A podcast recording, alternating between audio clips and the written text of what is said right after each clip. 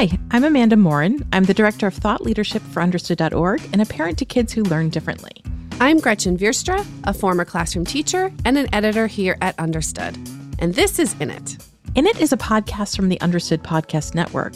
We talk to parents, caregivers, teachers, experts, and sometimes even kids so we can offer perspective and stories, and sometimes even advice from people who have challenges with reading and other types of learning differences. Today we're talking about the holidays.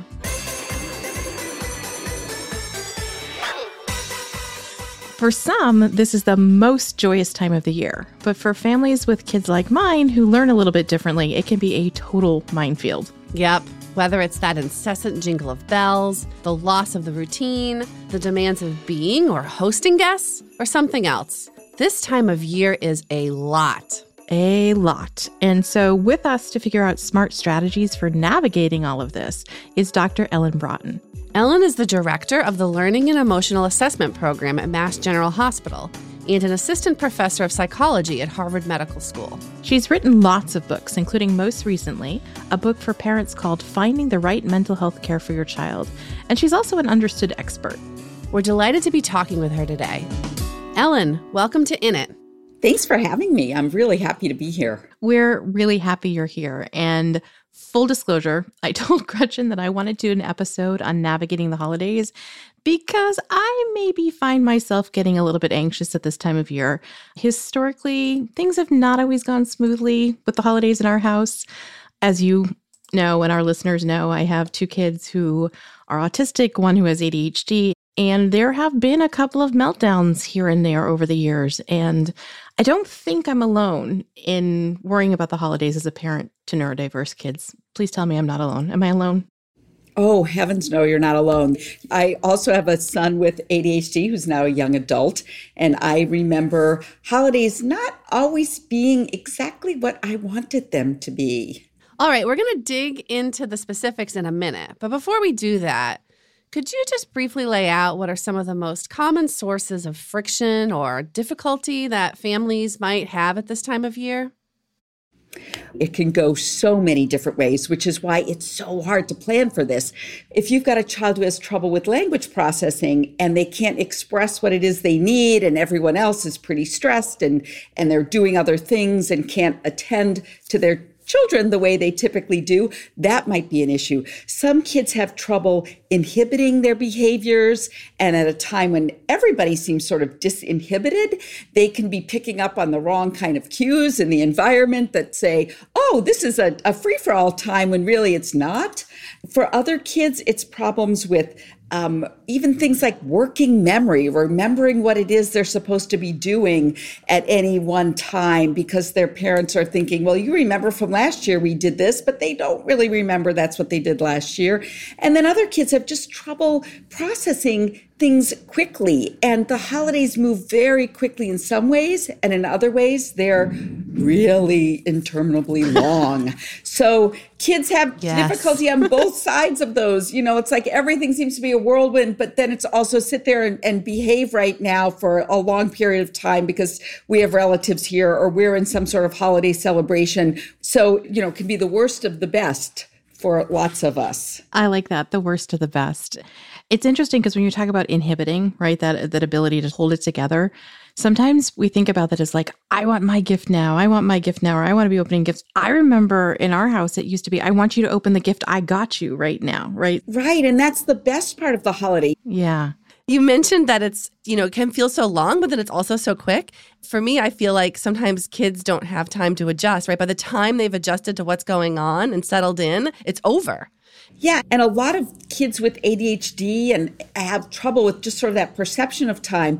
Like, I'm already drinking out of cups from the coffee shop that have Christmas trees on them. It's it's quite a long ways before Christmas. And yet Christmas itself lasts a good, you know, few hours. So for kids this can just seem really out of whack in some ways. It can be hard for them to just sort of organize that time frame, which can make you feel sort of out of sorts when you, are like, this seemed to last forever to get here, and now it's over in a in a blink of an eye. And sometimes not soon enough for some people, actually. So yeah. yes.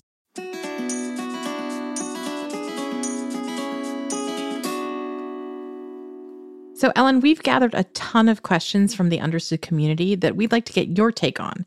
And we want to start with this one. Hello, my name is Camden Hainsworth. My question is How can I support my daughter, who has ADHD and social anxiety, with the gift giving holidays coming up? How can I help her feel satisfied with the gifts that she is given when her little sweet ADHD brain is always looking for more dopamine or, you know, more excitement with new gifts? That feeling of constantly feeling unsatisfied with what she has been given. Uh, we practice a lot of thanks and gratitude, but I think this goes beyond that. And uh, I'd love to hear your insight. Thank you so much. I think that one of the things you have to do is just accept her for who she is. When you know that it's not like, I know this isn't who my child is, this has nothing to do with gratitude. So just sort of let it go. I mean, that's one way to handle this is to just say, whatever I get her is probably not going to satisfy her in the moment because it's not enough of a hit and kind of let it go. And one of the things you don't want to do, and I, I, know this person asked for what should I do? And the thing is that there's not a whole lot you can do to make someone feel grateful in the moment, especially when you know that's not, you know, what she's feeling inside.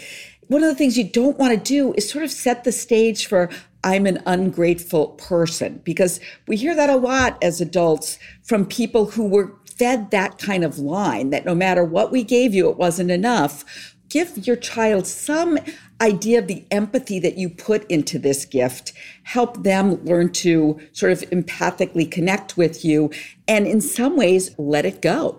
So, one of the things our family started doing years ago is this idea of doing four gifts only something they want, something they need, something they can wear, and something that they read. And it has been an amazing game changer for our family. I love that idea. And the thing is that the want is something driven by them. And the read doesn't I mean, did you always do books or can you do oh. can you do audiobooks or audiobooks for sure. And also who doesn't love socks in terms of the need? No seriously like i'm laughing like, because that's what everybody always gives me is fuzzy socks. That's why i'm laughing. i know. Fuzzy socks are the best. Yeah. No i love that idea. What is great about it is it prepares kids for that you know, that surprise that can make them so anxious. Like, what's in that box? And how am I supposed to look? You know, even the drama of opening a package for kids who don't like attention on them, how they're supposed to be like excited or, you know, some of them are just like, don't look at me. So knowing that it's going mm-hmm. to be mm-hmm. one of these four things is so calming for lots of kids. Okay, here's another question we got from a parent in our community. With so much stimulation during the holidays, from family members to presents to lack of routine, what are some tips to help my son with ADHD regulate his mood? So, one of the things that I think is important for parents to know is where in this ADHD umbrella does your child particularly struggle?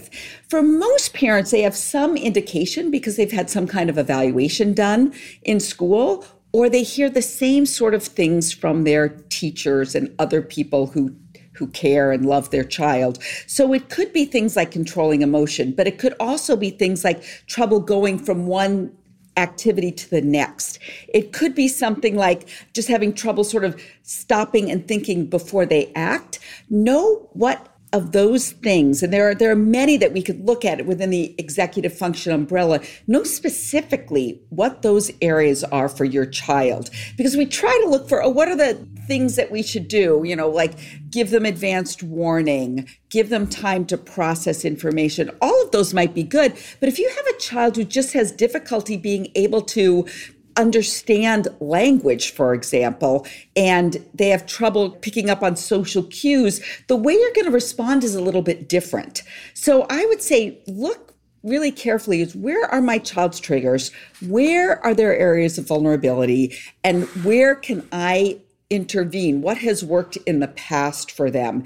And don't think of the holidays as being something completely different that you need to come up with a whole different set of solutions. What you need to do is really use the solutions that have worked the best and know where you might find that. So, regulating emotions, if you know your child has trouble regulating emotions because there's a lot of sensory information, bring down the sensory information. If you know they have trouble regulating emotion because they don't like surprises or because they have trouble expressing what it is inside or labeling their emotions, you're going to respond in different ways. So think about that. And I'm positive that there are other ways that have probably worked in the past and apply those things again. So that's really good too, right? To remember that it's not like you're going into this without having any strategies already. Something has already worked. Exactly.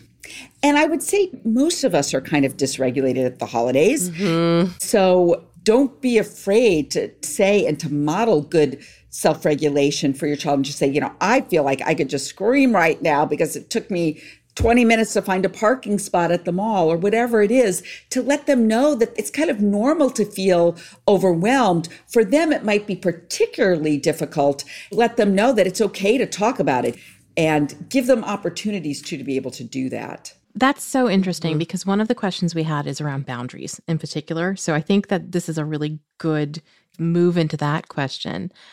The question was Do you have suggestions about how to communicate with my children about the boundaries I set up with my extended family? So, for example, if I say, my family is going to leave if you keep telling me that my ADHDer needs to sit still for the two hour holiday dinner, and we do need to follow through on that. How do I prepare my kids for that possibility? Oh boy, that's a great question. First of all, you want to protect your child from from this. They shouldn't have to be a witness to this because no matter how well you do it, they'll probably feel some sense of shame around this. That that they're they don't you don't want them to at all feel like they are the cause that the holiday didn't go as planned. I would front load this by saying, here's the way it's going to go.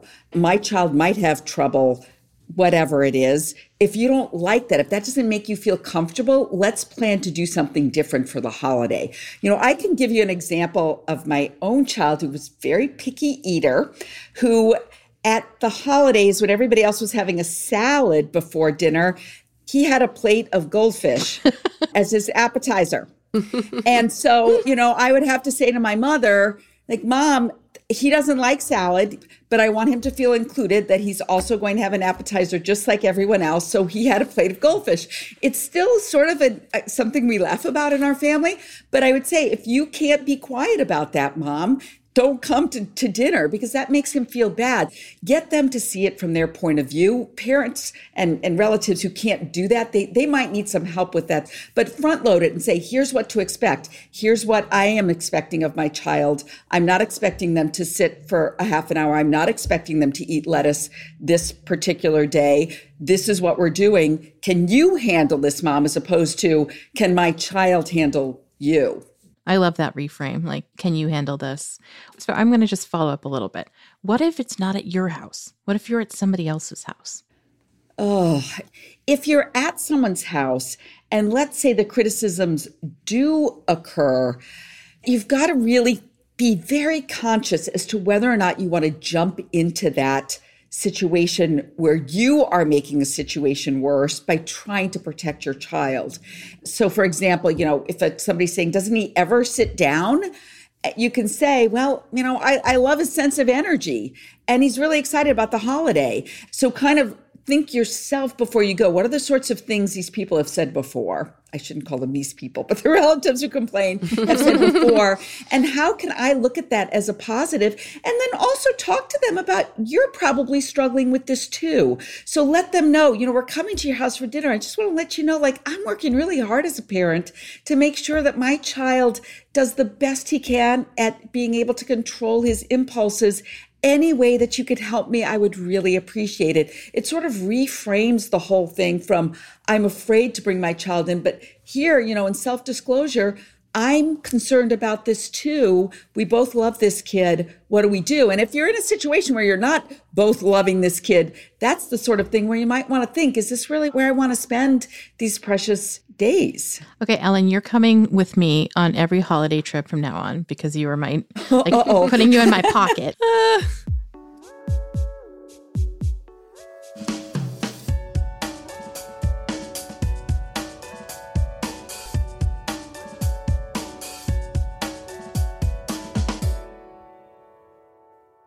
Ellen, you brought up a, a, lot of good points, and we got a lot of questions about relatives. So here's another one that kind of breaks our heart. What can I do about kids overhearing relatives comparing all of them?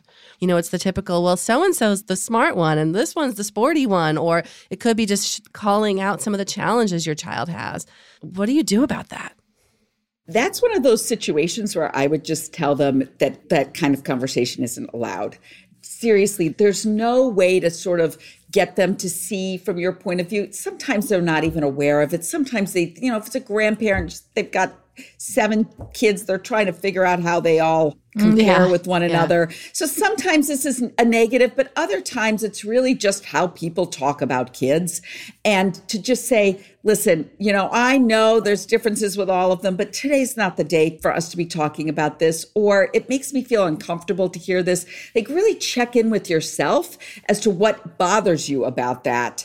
And then convey that to them. What would you say to your kids, though, if they've heard that? Oh, yeah. I would just, one of the things I always do in cases like that is to ask the kids, first of all, what did they hear and what do they think about it? And as a parent, I wouldn't necessarily go into this thinking that my child feels the same way I do. But I think the best place to start is to ask them what they know and how do they feel. What did you think about when grandma was comparing so and so with so and so? What did you think? They might say, oh, that's just grandma. Or they might say, I feel really bad. And as a parent, you can tell, even if the, the words don't match their expressions, how they really feel about this. You don't want to make a bigger deal of it than it is but you want to ask them, is that something that bothers you? And if they say no, say, oh, it bothers me. Should it bother me? What do you think about that? So that it opens up more of a discussion. You know, how do we feel about the things that people say? Sometimes they say it in a mean way, and other times they're just saying things. And how do we sort through that? That can be a really good activity for lots of kids to have. When should we be offended and when shouldn't we? And to sort of say, what, what do you think I should say to grandma about that? Because I don't like it, even if you're okay with it, or vice versa. That makes so much sense. I love making it an activity. That's a really smart way of handling it. Um, we also have some questions about kids who are sensitive to things like touch, taste, sound, and so forth, which I can completely relate to because not only are my kids like that, I am too. One of the questions that came up though is Do you have suggestions on how I can help my child speak up and set their own boundaries? So, for example, my son is really sensitive to sensory input. He doesn't like being hugged. What can I teach him to say to all the relatives who expect hugs and kisses? That's a, very good question because coming into somebody's house and saying, Don't hug me is not the right answer. Plan ahead and ask him how how should we handle this what should we tell people before time and i think now especially post covid these sorts of discussions are okay to have more so than they were before so what does he want to do does he want to shake hands does he just want to high five and then, you know, depending on your child's age, you know, for you, it might be him talking or it might be you talking, just saying, you know what, this is just a really stressful time of year. We haven't seen you guys in a long time. Hugging is not his thing, our thing, whatever it is. We're going to all high five this year. Or, you know, when he comes in, like, don't make him feel like how he wants to greet you is not correct. Do you think your family could handle that? I think so. I also think that there's something interesting in there around just consent and boundaries in particular, right? That there's a way to tie that into those other conversations and say, and also you have the right to tell somebody you don't want them to hug you because it's it's your right. space, right? It's your body and you make that decision.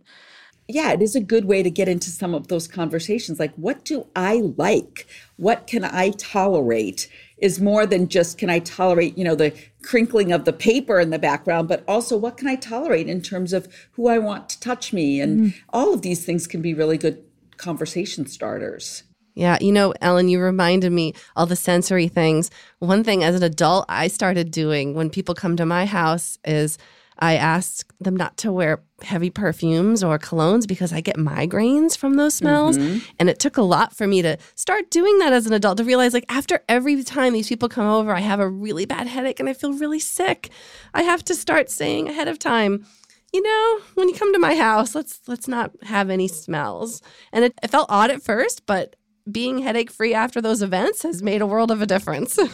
Yeah. What a good way to model it for your your daughters that way too, right? You're you're setting them up to be able to say those things too. I want to change gears a little bit and talk about some positive stuff, right? We've talked a lot about like what we want to avoid. How as families can we help create holiday experiences that we do want that everyone will enjoy together? Do you have any tips on how families can build that for themselves? How they can make that happen? So, one of the best things you can do is to instill a sense of gratefulness in kids. Gratefulness has so many positive outcomes, including feeling better about ourselves. We talked before about how it can make us more appreciate what we have by giving to others and doing that in a way that is right for your family. So, People oftentimes go to the tried and true ones working at the local shelter, but there are lots of ways to show gratefulness. And talking to your child, like, who would you want to help? They might come up with things that you would never have thought of from going to an, a pet shelter or cleaning up the neighborhood who knows what what it could be or going and just spending a little bit more time with grandma or the neighbor who doesn't have anybody there it can really give kids a sense of empowerment as well as be associated with all sorts of things. Like the more of a sense of gratitude that we have, the better our own mental health. The other thing that kids really love are traditions. Mm-hmm. Anything that you have done that has worked in the past that they can look forward to and then take ownership of is really important. That's also instilling in them that sense of, oh, I have some sense of self efficacy over this holiday. That can be as simple as going to a movie together or having a certain meal or making cookies. And then also talking about, you know, what are their hopes for the holiday too? We don't tend to make goals for the holidays. You know, the holidays come and go. We just muddle our way through the best we can. But to talk like right now, like, all right, so who are the people you want to see? What do you want to do? Let's figure out how to help somebody else. It's a really tough time of the year because it's dark and lots of people can kind of feel down and lonely. What can we do? And this way, setting goals and sort of measuring what it is that you have wanted to attain and seeing how well you come up to those measurements can be a really good experience for kids. I was just thinking through like you have to change traditions sometimes too, right? That that's something that it took me a long time as a parent to realize like some of the traditions that we used to have don't work anymore and so we have to come up with new ones.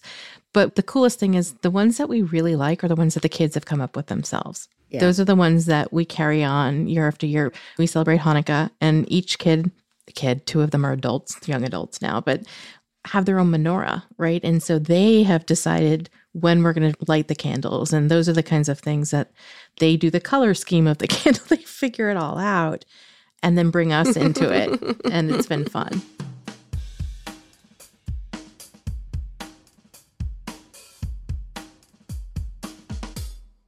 Well, Ellen, we've gotten through all of the questions we had from the community, but we are wondering if there's anything we haven't touched on yet that you think it's important for us to bear in mind as we head into the holiday season. You know, one of the things I was thinking about just in terms of my own kids, and hopefully they're not going to listen to this. And if they do, they don't feel too like I'm putting them on the spot. but one of the things when my son, who has ADHD and, you know, some learning differences, he came back the first year of college and we were making dinner one night. And I said to him, Oh, I feel so bad because you go back to school in another few days and we didn't do anything. And he said to me, Mom, we're doing something now. Like this is doing something. And we've got to get our heads around the fact that just being together is doing something. Like giving someone your undivided attention is doing something. And so many of us are thinking, like, well, we didn't see this person or we didn't do that. But really, we've got to figure out how do we let go of all the things that we think we should be doing, whatever that meant. Probably going to, I don't know, different museums or something at that time, what I thought we should have been doing. But yeah, like making dinner is being together. And those are the things that kids really love. Amanda, that's your new mantra. Oh my gosh. PJs that say this is doing something. this is doing something. I know, right? I also think like a theme that comes up on almost every episode of In It is that theme of letting go, right? That the theme of Yeah. let it go. I, I'm not going to sing it. I just started thinking I was going to sing there for a minute, but letting go that you don't have to. It's such a great place to to leave people going into the holidays. Ellen, thank you so much for joining us and for all of your amazingly excellent advice. Yes, thank you so much, Ellen. Thanks for having me.